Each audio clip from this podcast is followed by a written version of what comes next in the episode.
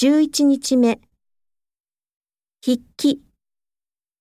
第一题：一盘子里的鱼被猫吃了。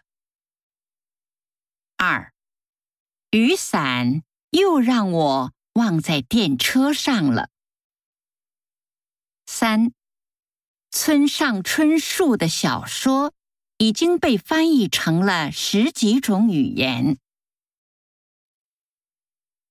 第二题：一，父亲的手表又叫哥哥拿走了。二，我的鞋被雨淋湿了。三，我被她的美貌吸引住了。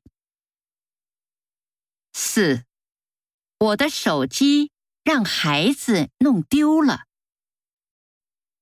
五，他没被上级表扬过。第三题：一、那本漫画叫高田借走了。二、我不想让爸爸知道这件事。三、我的自行车被弟弟。提走了。四，他又被选为班长了。